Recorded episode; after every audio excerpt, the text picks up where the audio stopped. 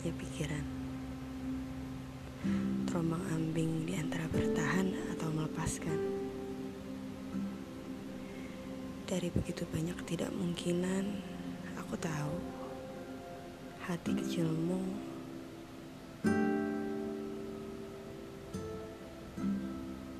merasa ini masih ada jalan.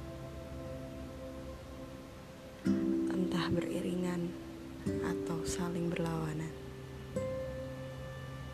Yang perlu kita siapkan memang mengikhlaskan.